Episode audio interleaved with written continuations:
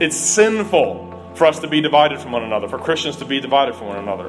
And if everyone would just study the Bible and read it carefully, we'd all be Presbyterians. so I'm not, it's not, the problem is not me, it's everybody else.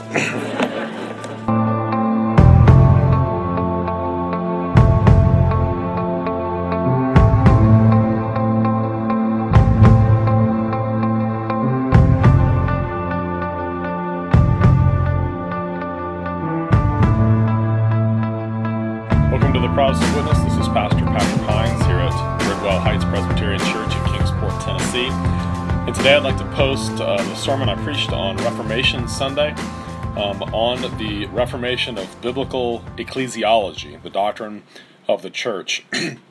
very, very important uh, theological biblical topic um, is our doctrine of ecclesiology. That's from the, the Greek term ecclesia your doctrine of the church in terms of systematic theology is is the ecclesiology that you hold to.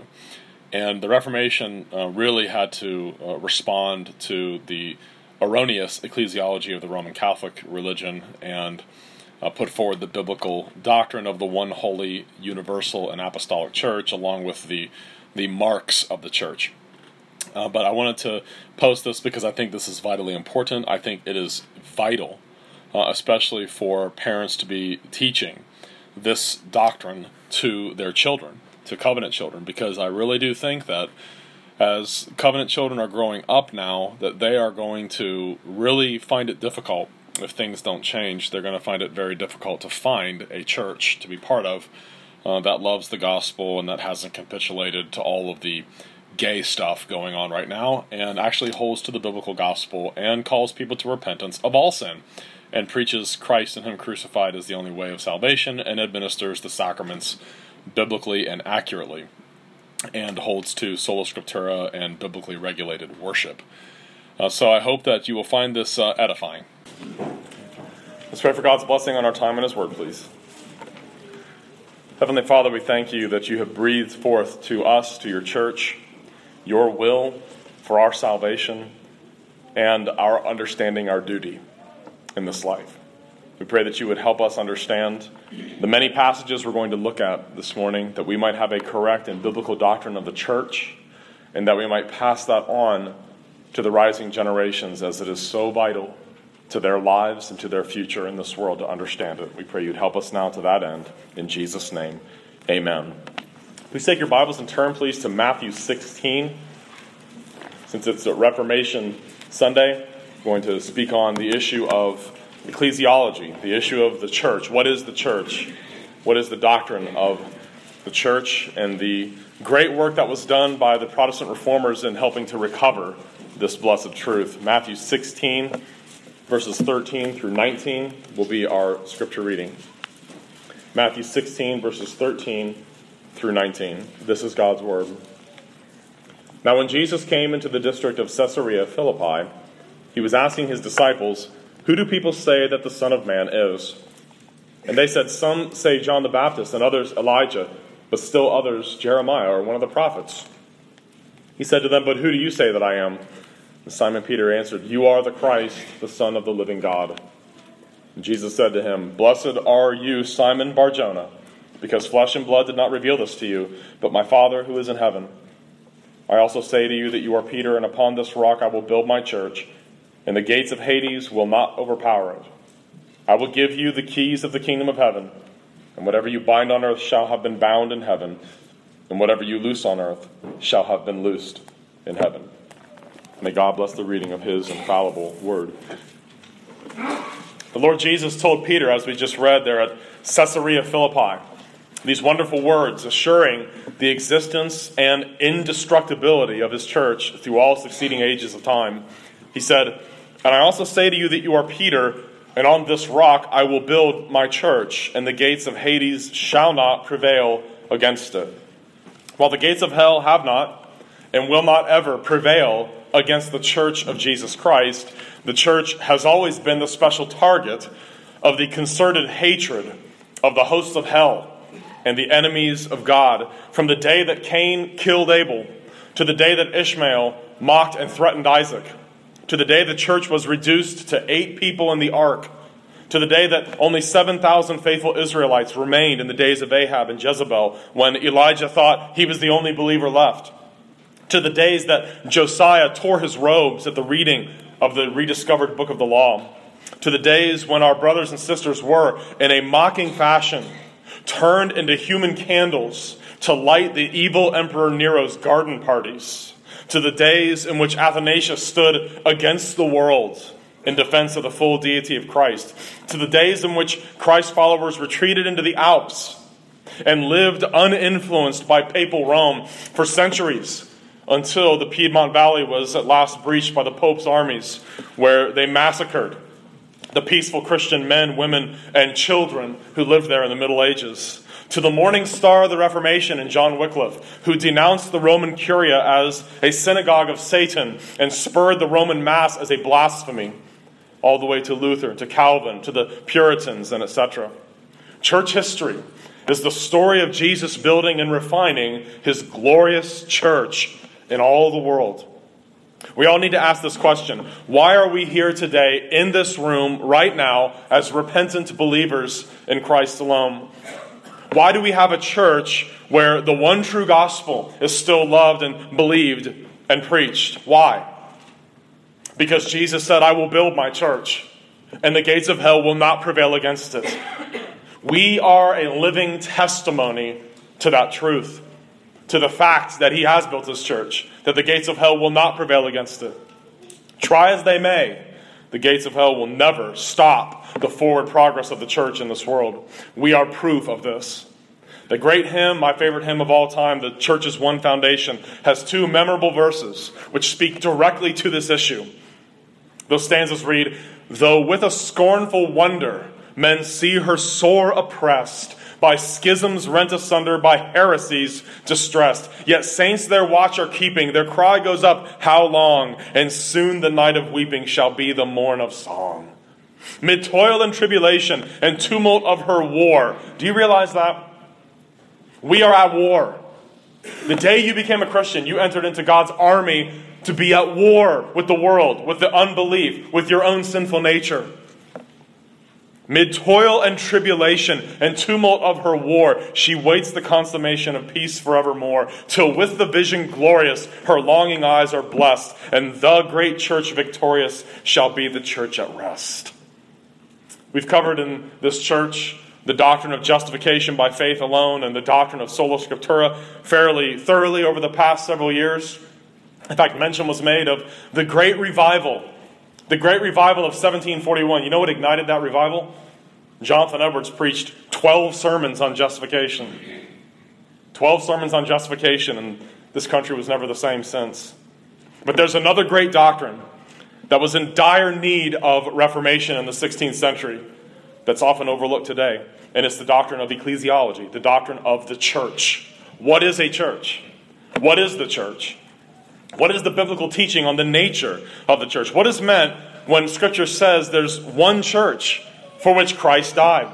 In Ephesians 5.25, that great admonition to husbands. Husbands, love your wives just as Christ loved the church. What does that mean? And gave himself for her. What does that mean?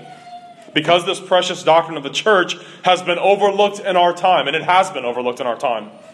Badly by Protestant churches, badly by the Reformation churches. So much so that many people that used to be in our ranks have left for the barren wastelands of Roman Catholicism and Eastern Orthodoxy over the past few decades. Book after book after book has come out from apostates, people that no longer believe the true gospel, who have left biblical churches for those false churches. Understanding biblical ecclesiology, biblical church, what does that mean, is essential for us. And it's essential for our covenant children to know what is a church. How do you figure out where you're going to go to church?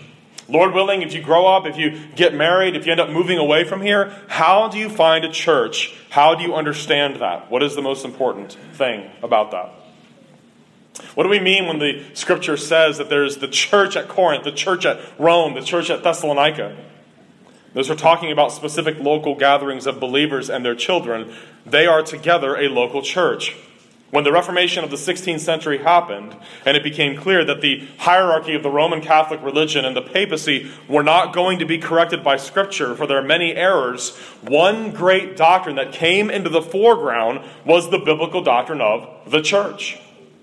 In the ancient church, uh, of the first few centuries after Christ, as the church dealt with deadly errors concerning the person of Christ and the doctrine of God, they published creeds to refute those heresies.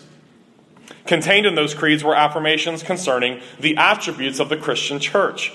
What was uh, called in church history books the Old Roman symbol, which eventually became called the Apostles' Creed, a reference was made to the Holy Church.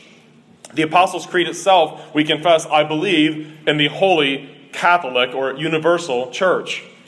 The Nicene Creed of AD 325 speaks of the Catholic and Apostolic Church. The Council of Constantinople in 381, there you find the first use of all four of those great biblical attributes together in one creed. They confess one holy, Catholic, and apostolic church. Christians have always believed in the church and have confessed together for hundreds of years, for century after century, we believe in one holy Catholic and apostolic church. All four of those attributes are appropriate descriptions of Jesus' church. And I've given you an outline there in your bulletin, and we're going to look at each one of those in succession. The church's oneness is the first thing, if you'd like to look on your outline there in your bulletin. The church's oneness. And I've given you all the key passages there. I would encourage you, parents, teach this stuff to your kids. This is no mere academic egghead exercise we're talking about here. It is absolutely essential that covenant children know what a church is and know how to pick one and know how to decide if, they, if they're going to be part of one or not. First of all, the church's oneness. It needs to be said that tragically and sadly, the church in this world hardly looks to be one in the visible sense. It must be said, however, that institutional uniformity, as we see somewhat in the Roman Catholic religion and the Eastern churches, is not what Jesus intended when he said in John 10 16, there will be one flock and one shepherd. You realize this, of course. If you're a Christian, we believe in how many churches? One. I, as a Presbyterian minister, believe that there is only one church in this world. One. There is one flock and one shepherd, Jesus. In John 17, Jesus prayed, I don't pray for these alone, but also for those who will believe in me through their word, that they all may be one. As you, Father, are in me and I in you, that they also may be one in us so there are not, in the ultimate sense, multiple churches on earth. There is one flock and one shepherd. And what the Lord Jesus prayed that his disciples, when he prayed that they would be one, that is fulfilled. That's not something he was really hoping would take place. That is fulfilled in the baptism of every person in the Holy Spirit into the one body. Galatians 3:28 There is neither Jew nor Greek, there is neither slave nor free, there is neither male nor female, for you are all one in Christ Jesus. Denominational labels aside, those who know Christ and have been brought into the one church, we are all one in Christ Jesus. So please remember this. Jesus was not praying for the oneness of his disciples as if he was really hoping it would work out that way. So often, John 10 16 and John 17 20 are misused by people. Young people, you need to know about this. How these passages are misused a lot. They've been misused a lot in recent decades by people in an attempt to bring about unity at the expense of truth. When our Lord prayed for unity, that request is fulfilled perfectly in the unity of God's people in the gospel and in their all being indwelt by the Holy Spirit. They are one, and they've never been anything other than one. They are one and that they know and believe the one true gospel and are saved by that gospel. There is a glorious unity to the body of Christ on earth in that sense. However, anytime you hear people clamoring for unity between groups that don't agree on the gospel, that is a false unity. That's happened many times in recent decades. The Evangelicals and Catholics Together document said that all of Christ's disciples, whether they're, whether they're Protestant or Catholic, are violating the unity that Christ intended for all his disciples. But you see, unity that is not based on the true gospel is not unity at all. It's false unity, it is a lie. While true believers may be divided, divided, sadly, across denominational lines, they are all one in Christ Jesus and in the gospel. There is a oneness to all of Jesus' disciples in the world. And I know that we all could tell stories. I wasn't raised in Presbyterian circles, I was raised in evangelical fundamentalist uh, churches. And yet, my basic core beliefs about how I'm getting to heaven and who Jesus is and how he saved me is still very much the same. It's always been Christ alone, it's always been justification by faith alone. And yet, visible divisions, folks, you need to know this. They go as far back as the churches founded by the apostles themselves in the New Testament. When people tell you, hey, for a thousand years there was only one church, and then you had this east west schism. And then the Western Church, they're, they're all one until you get to the 16th century, and then you have a billion Protestant denominations, they all come up. Folks, the churches that were founded by the apostles had denominational factions in them already. You see it in the New Testament. In 1 Corinthians 1.10, Paul said to the church in Corinth, now that, that was a church that had a lot of problems. He said to them, Now I plead with you, brethren, by the name of our Lord Jesus Christ, that you all speak the same thing, and that there be no divisions among you but that you be perfectly together in the same mind and in the same judgment. For it has been declared to me concerning you, my brethren, by those of Chloe's household, that there are contentions among you. Now I say this that each of you says, I am of Paul, or I am of Apollos, I am of Cephas, or I am of Christ. Is Christ divided? Was Paul crucified for you, or were you baptized in the name of Paul? Denominationalism hardly began with Protestantism, folks. It hardly began with Protestantism. Unity ought to be labored for by all believers. Yes, we should labor for unity. We should not be content to be divided from other Christians. And if we can't put theological differences on the table and be teachable, then we are directly disobeying God's expressed commands to us. Paul said, and the Holy Spirit of God speaking through him to all churches of all ages, I plead with you, brethren, by the name of Jesus Christ, that there be no divisions among you it's sinful for us to be divided from one another, for Christians to be divided from one another. And if everyone would just study the Bible and read it carefully, we'd all be Presbyterians. so I'm not, it's not, the problem is not me, it's everybody else. but seriously, in all seriousness, we shouldn't sweep differences aside. We should be willing to talk about differences that we have with other true believers. Not sweep them aside, but put them on the table. Brother, what do, you, what, do you, what do you think about this? How do you understand this? And take me to the key passages. Let me be teachable. Let me listen to what you believe. And then you listen to what I believe. Let's see who can go to the text of Scripture and, and exegete the text and be faithful to the context. We should be able to do that. And through the centuries and through the years, Christians have done that fairly well. Despite those divisions, as sad as they are, there still is a oneness to Christ's followers in this world, regardless of the denominational labels that they wear. I've met Christian people from many, many different uh, Protestant denominations over the years, and at the end of the day, really, what I want to know is what are you trusting in for eternal life? What, what is your hope based on that you're reconciled to God? If it's Christ alone and you're trusting only in Him, then we are brothers and sisters in the Lord. The second attribute, the church's holiness holiness. Here's one that is vitally important and it's not practiced well today. The church's holiness. Ephesians 5:25. Husbands, love your wives just as Christ loved the church and gave himself for her, that he might sanctify and cleanse her with the washing of the water by the word, that he might present her to himself a glorious church, not having spot or wrinkle or any such thing, but that she should be holy and without blemish. Holiness.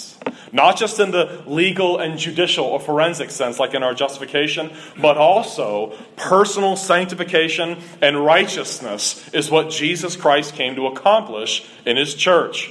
There is no possibility that the true church of Jesus Christ, the truly born again and justified flock in this world, could fail to exhibit real holiness to the world.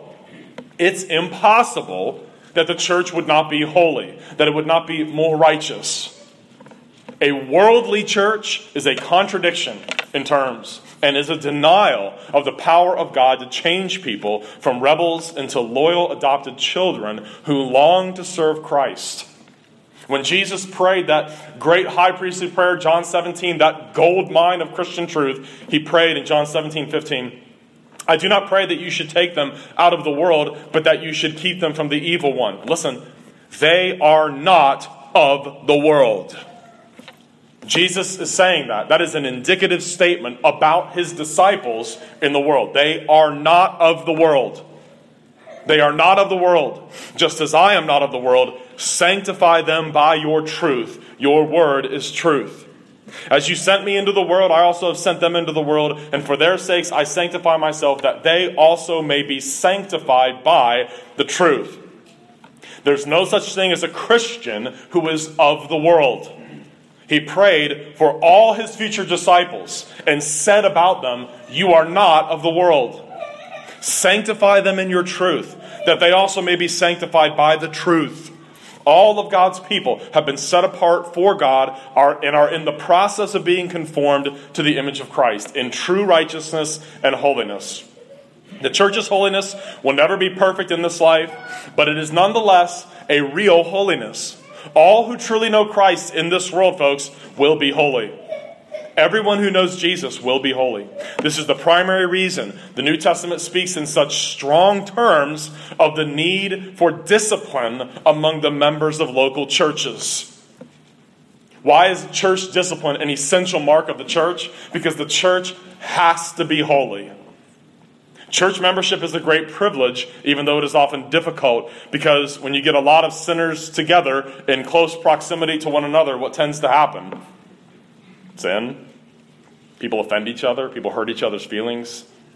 But a true Christian whose first priority is the sanctity of Christ's name will be quick to listen, slow to speak, and not easily provoked. True Christians ought to be self sacrificial and willing to defer to one another and admit wrongdoing to one another. Part of the church's holiness is its willingness and readiness to forgive and to restore one another. We must be slow to wrath, folks. You know why? Because our God is.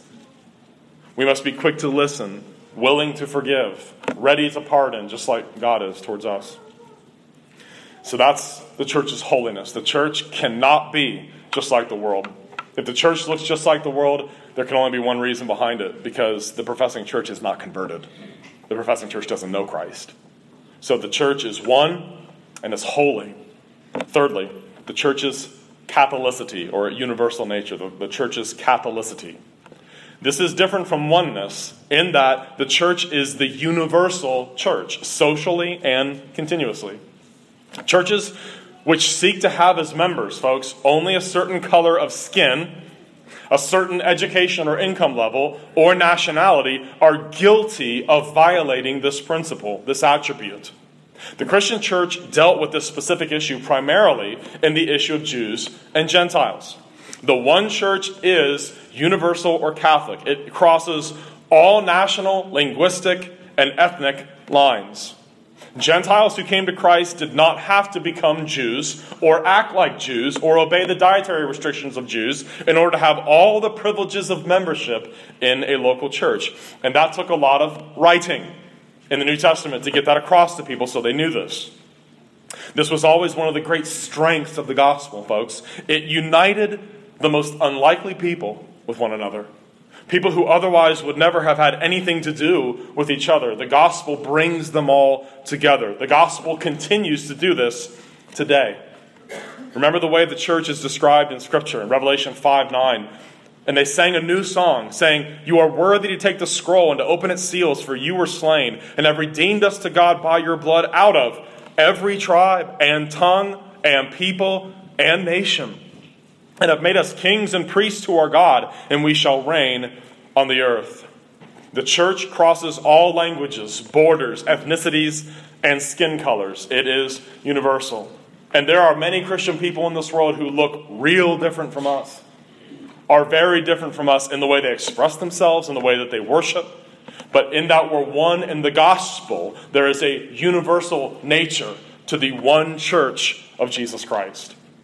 Fourthly, the church's apostolicity. The, the church is apostolic. What does that mean? Only conformity to the apostles' doctrine guarantees that our churches are apostolic. I hope that you will remember what I just said. Only conformity to the apostles' doctrine guarantees that our churches are apostolic. Folks, our understanding of this attribute is real different from Rome and Constantinople's definition of it. Is Bridwell Heights Presbyterian Church an apostolic church? Can we say that we are an apostolic church? Jesus said in Matthew 10 40, He who receives you, said this to his apostles, he who receives you receives me. And he who receives me receives him who sent me.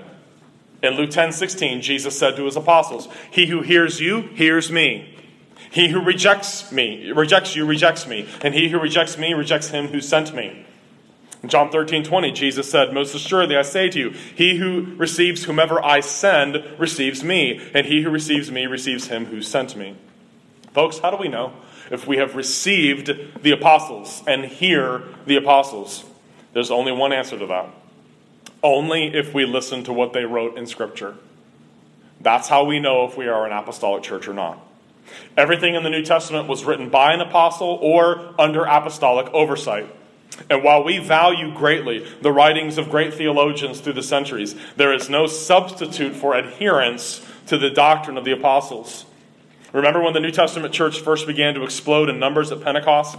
It says of those early Christians, after thousands were baptized and brought into the church, it says in Acts 2:42, and they continued steadfastly in the apostles' doctrine and fellowship in the breaking of bread and in prayers. This commitment, this continuing steadfastly, that means immovably to the apostles' doctrine, that must continue today as well.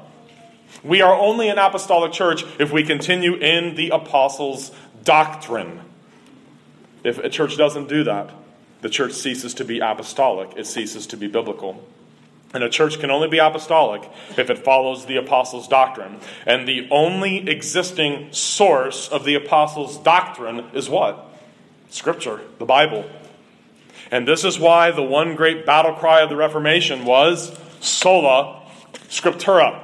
If we would be an apostolic church, we must look for the apostles' doctrine and the only source from whence it can be derived, that is the scriptures and no other source.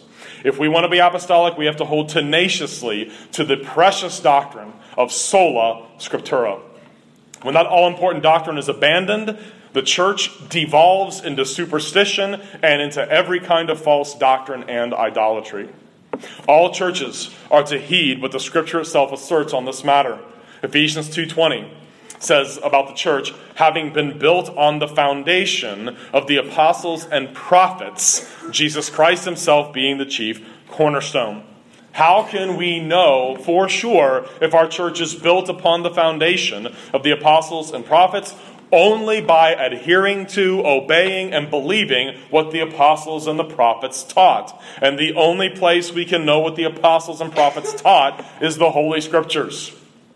Do you see why the reformers, it wasn't just sloganeering, sola scriptura, we're, we're just protesting because we're honoring obnoxious and want to protest.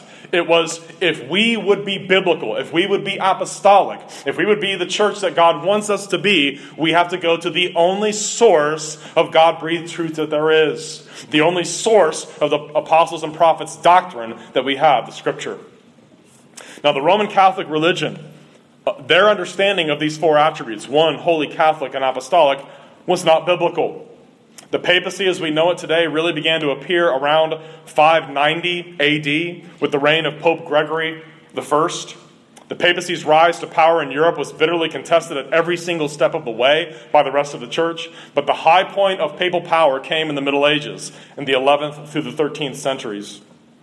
As more and more temporal and spiritual power was consolidated into the papacy, the church of the Middle Ages came to be regarded less, listen, less as those who profess faith in Christ with their children and became more of an external, visible, and temporal hierarchical structure comprised of priests, bishops, archbishops, cardinals, and finally the Pope himself.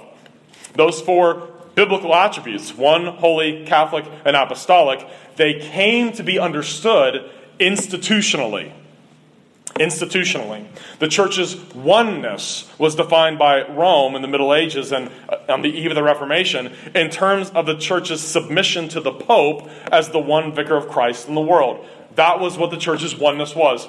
The bishops that ordained your priest, they were in communion with the bishop of Rome. That's what made the church one to them. The church's holiness was said to be both the holiness of the grace invested in the sacraments, particularly in the Mass, and conveyed from the altar by the priesthood. So it was no longer a holiness of the lives of God's people being set apart and sanctified. It was the holiness of the grace that was invested in and channeled to the people through their priests and their altar. The church's Catholicity was affirmed by Rome only because the church dominated Europe. It was the one grand institution. And so, wherever you found that institution, and bishops in communion, and priests in communion with that institution, that was the universal church, rather than being made up of those who know Christ. And then, fourthly, the church's apostolicity came in the Roman Catholic religion on the eve of the Reformation to manifest expression in terms of the apostolic authority of the Pope which he purportedly gained through direct apostolic succession from Peter by virtue of his sitting on Peter's throne. Roman Catholic theologian Ludwig Ott wrote this quote, in the unbroken succession of the bishops from the apostles, the apostolic character of the church most clearly appears. You hear that? They really do believe they can trace the ordinations of their priests back to bishops and can trace their way all the way back to one of the apostles. Ludwig Ott, the Catholic theologian, continues It is sufficient to point to the apostolic succession of the Roman Church because the Roman bishop is the head of the whole church and vehicle of the infallible doctrinal power thereof. End quote. When the Reformation began to break away from these false notions, since the institutionalized Roman Catholic religion was not open to being corrected by Scripture, the churches of the Reformation immediately began to be attacked by Rome for not being true churches. They said, You guys have left us. You guys have left the churches founded by the apostles, ordained through successions of bishops, all the way down to today. You guys are now outside of the church. You are on your own because Rome misunderstood the attributes of the church in an almost exclusively institutional and external manner. Their basic belief, belief was this if you are not in communion with the Pope, your churches are not one holy Catholic or apostolic. Having misunderstood and misapplied all four attributes, they condemned the churches of the Reformation and said that our churches that we were heretics that we were schismatics that we had left the one church founded by christ and because of these attacks, the reformers studied the biblical doctrine of ecclesiology, the biblical doctrine of the church in great detail, in much more depth than had ever been done. And they came to see what we know today as the marks of the church. And I've got that there in your bulletin as well if you'd like to follow this part. The Protestant reformers could see right away as they searched the scriptures that the Roman Catholic religion had interpreted the church, listen to me, in an entirely static way a static way. Let me explain what I mean by that. That's extremely important. The Bible presents us with marks of the church, namely things that the church is actively doing week in and week out. You see, for Rome, it was if the person who holds this particular chair of authority can trace their ordination back to one of the apostles, that's, that's a, a bishop who's in communion with the one true church. If he ordained your priest, you're good to go. You're in a, you're in a church, regardless of what that church teaches or says. You see, it really doesn't matter. If you could trace historically that your pastors were ordained by a direct line of succession all the way back to the apostles themselves, even if you could pull that off, let's say that, that one of them could come in here and demonstrate beyond a shadow of a doubt that the bishop that ordained their priest can trace their ordination all the way back to one of the apostles and they could prove it that doesn't guarantee that what those people teach is what the apostles taught. Even if you could pull it off. And I've told these folks for years and years, I've been fighting with them on the internet for years and years and years. I don't care who ordained your priest. I don't care who ordained who and who ordained this guy or that guy. If they don't teach what the apostles taught, your church is not apostolic. And so the Bible does present us with the idea of apostolic succession, folks, but not an apostolic succession of authority or office, but an apostolic succession of truth. Now, I want you to turn to this passage with me. Look at 2 Timothy 2, verses 1 and 2. Folks, parents with covenant children, adults that have any influence over younger kids, teach these two verses to them 2 Timothy 2, verses 1 and 2. Please, please make sure that the covenant children of this church and the covenant grandchildren that you may have understand this. 2 Timothy 2, verses 1 and 2. Listen carefully to this God breathed portion of, of, Holy Scripture. Paul says to Timothy, 2 Timothy 2, verse 1 You therefore, my son, be strong in the grace that is in Christ Jesus. And the things that you have heard from me among many witnesses, commit these to faithful men who will be able to teach others also. Now, you need to read that over and over and over again. What is Paul passing on to Timothy here? His office as an apostle? No. Is he passing on to him some kind of authoritative position that he then is to transmit to someone else? No. What Paul passed on and what has been passed on to us here is this. You see it in the passage? The things you have heard from me. In other words, the faith, the doctrines of Scripture. It is these truths that Timothy is to commit himself to faithful men who will also commit them to others. We are called upon to disciple others, to commit the things we have heard and been taught, the doctrines that we know from the apostles, to faithful people who will commit them to others.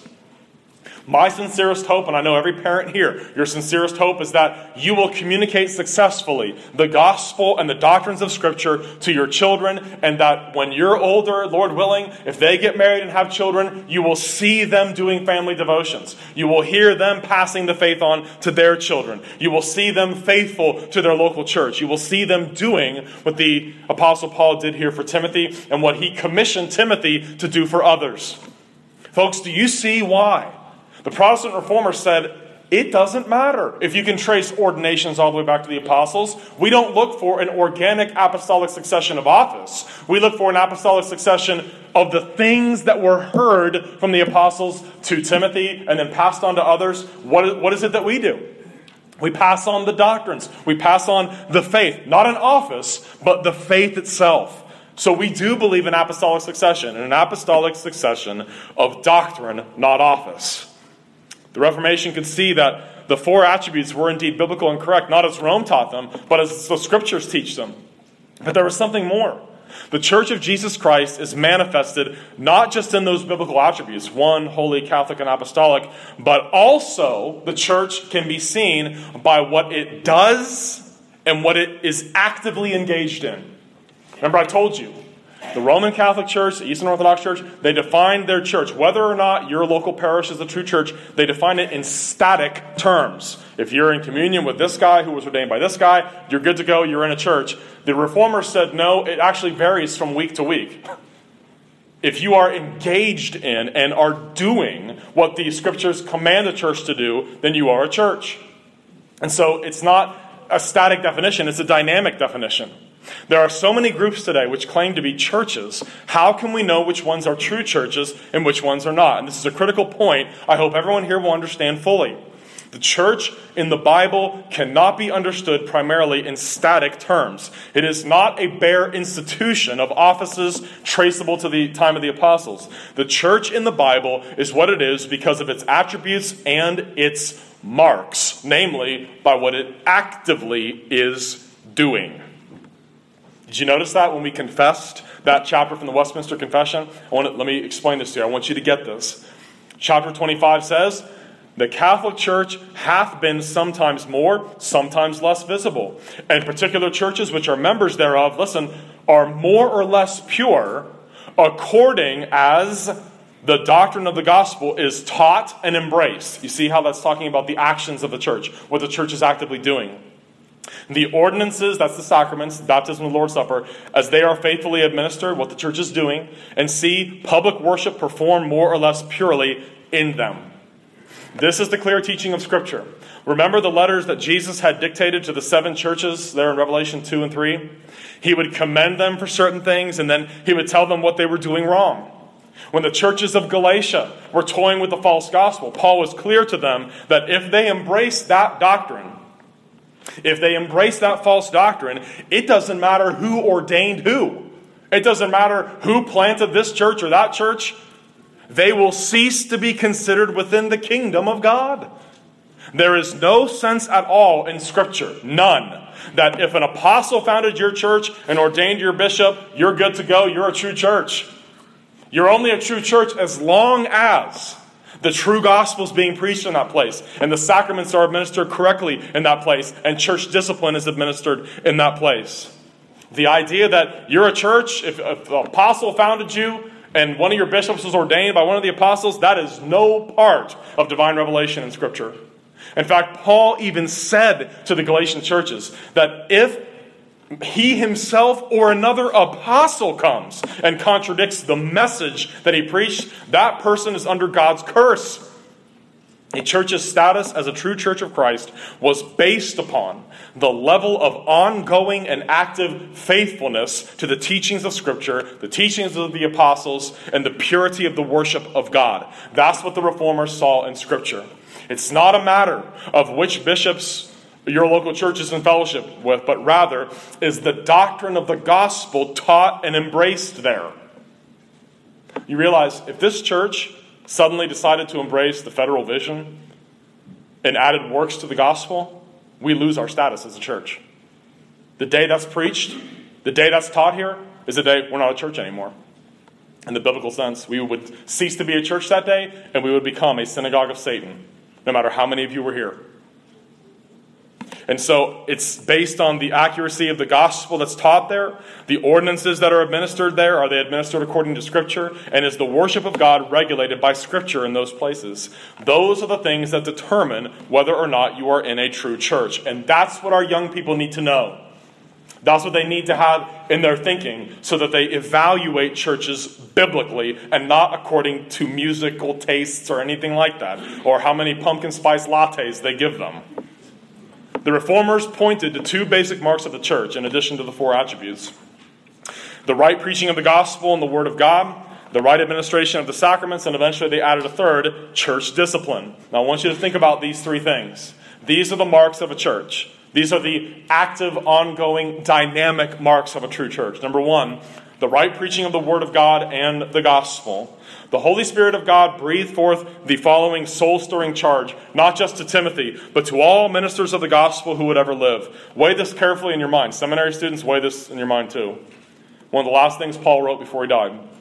I charge you, therefore, before God and the Lord Jesus Christ, who will judge the living and the dead at his appearing in his kingdom. I can't think of a more frightening way to preface what you're going to say than that. Preach the word. Be ready in season and out of season. Convict, rebuke, exhort with all long suffering and teaching. For the time will come when they will not endure sound doctrine. The time will come when they will not endure sound doctrine, but according to their own desires, because they have itching ears, they will heap up for themselves teachers, and they will turn their ears away from the truth and be turned aside to fables. But you be watchful in all things, endure afflictions, do the work of an evangelist, fulfill your ministry.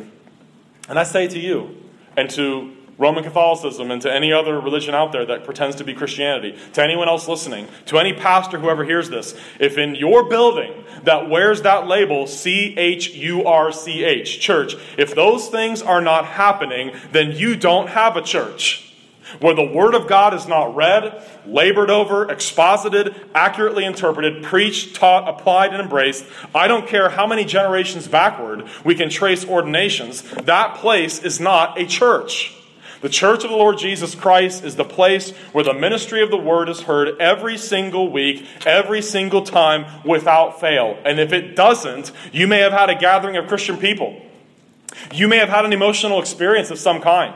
You may have heard a motivational speech and some sentimental stories that drew some tears from your eyes and pulled at your heartstrings. But where the Word of God and the gospel are not actively, week in and week out, being preached, that place is not, in any biblical sense of the word, a church.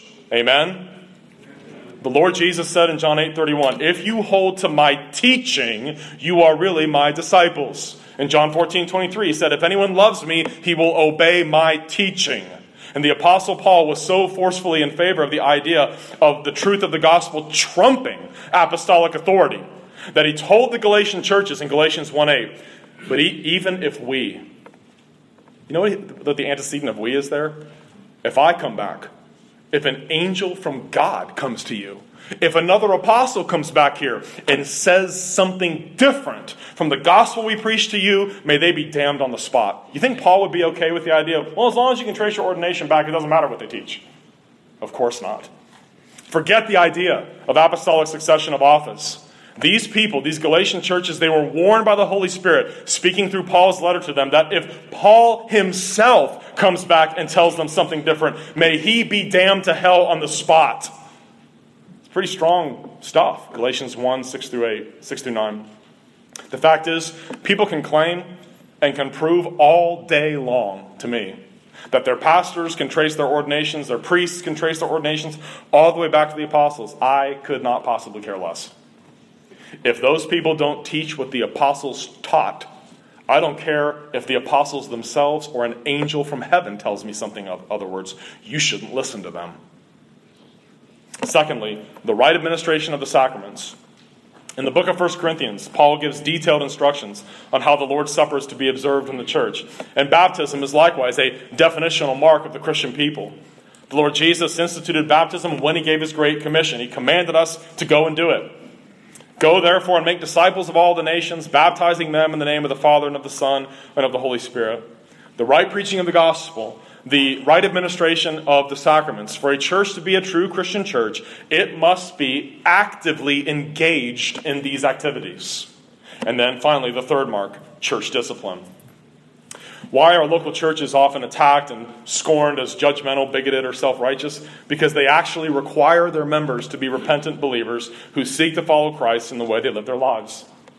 That's not new. The church is always supposed to be doing that. Remember, one of the attributes of the church is what? Holy. The church is holy. It's supposed to be different from the world. The New Testament is filled with very serious, very strict admonitions to purge unrepentant, wicked people from the church.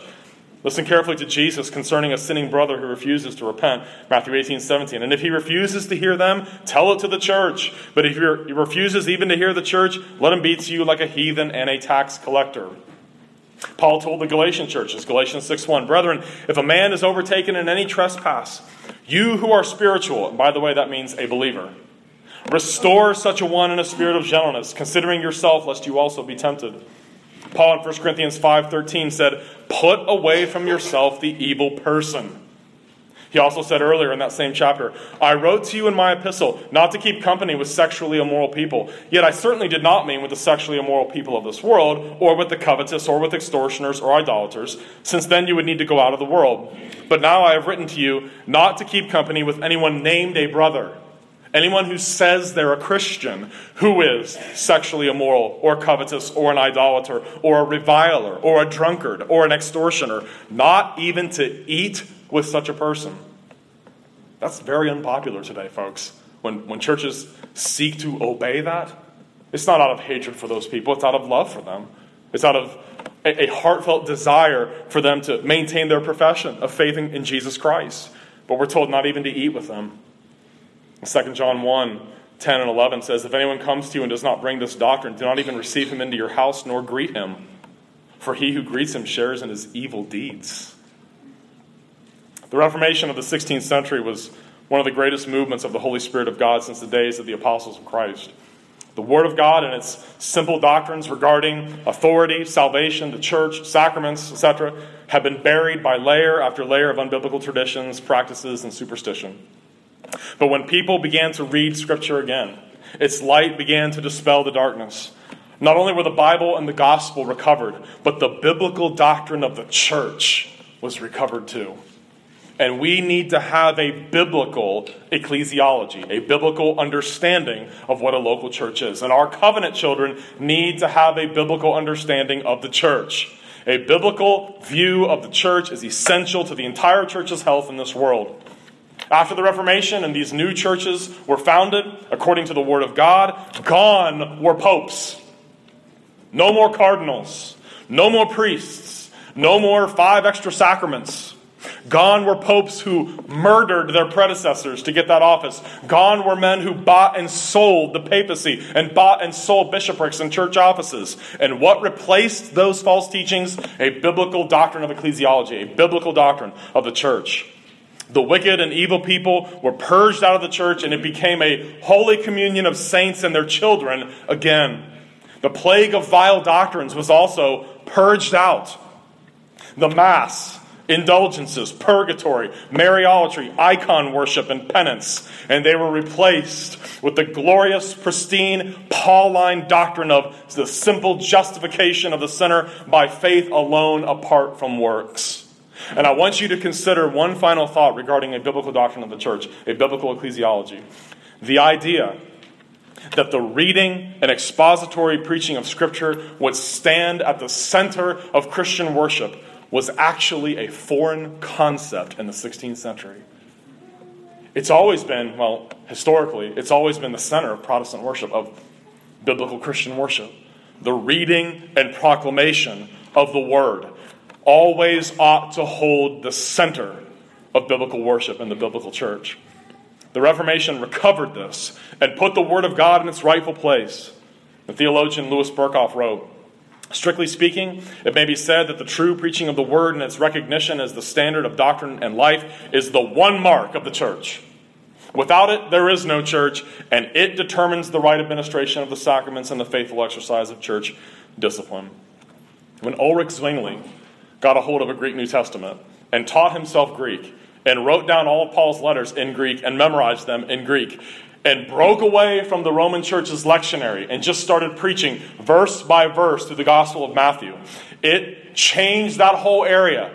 Zurich and its surrounding territories were changed by the unleashing of expository preaching.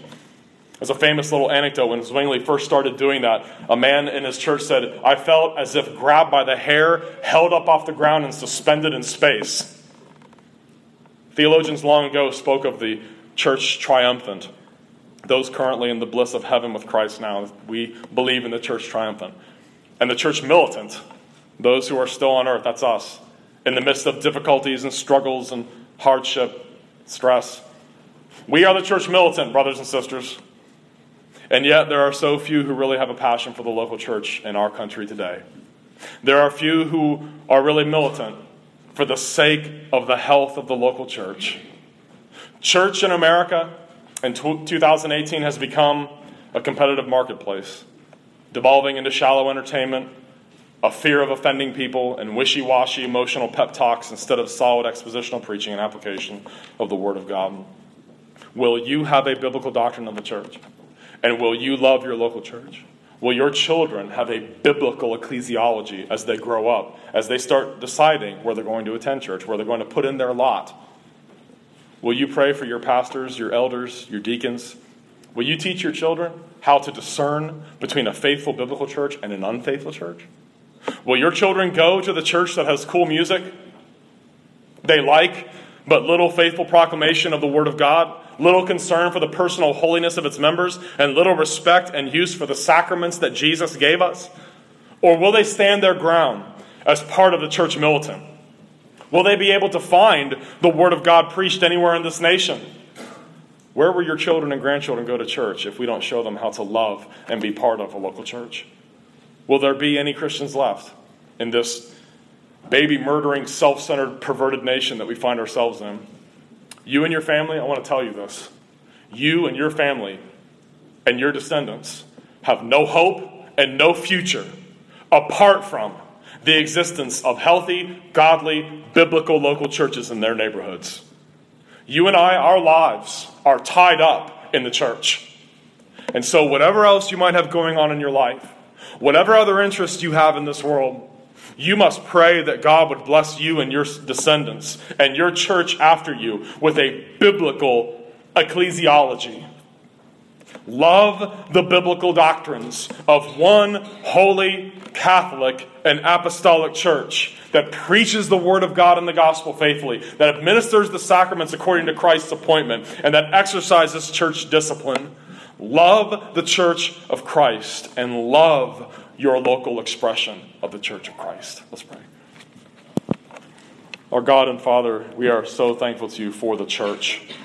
We thank you that Jesus' statement of fact that the gates of hell will not prevail against it has held true. Though it's racked with controversy, with savage wolves rising up from its, in its midst, seeking to lure away the disciples after themselves.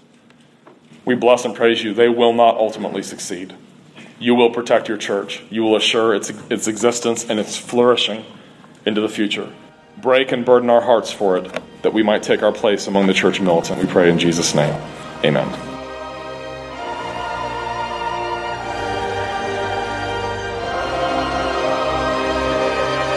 This is Pastor Patrick Hines of Bridwell Heights Presbyterian Church, located at 108 Bridwell Heights Road in Kingsport, Tennessee, and you've been listening to the Protestant Witness podcast.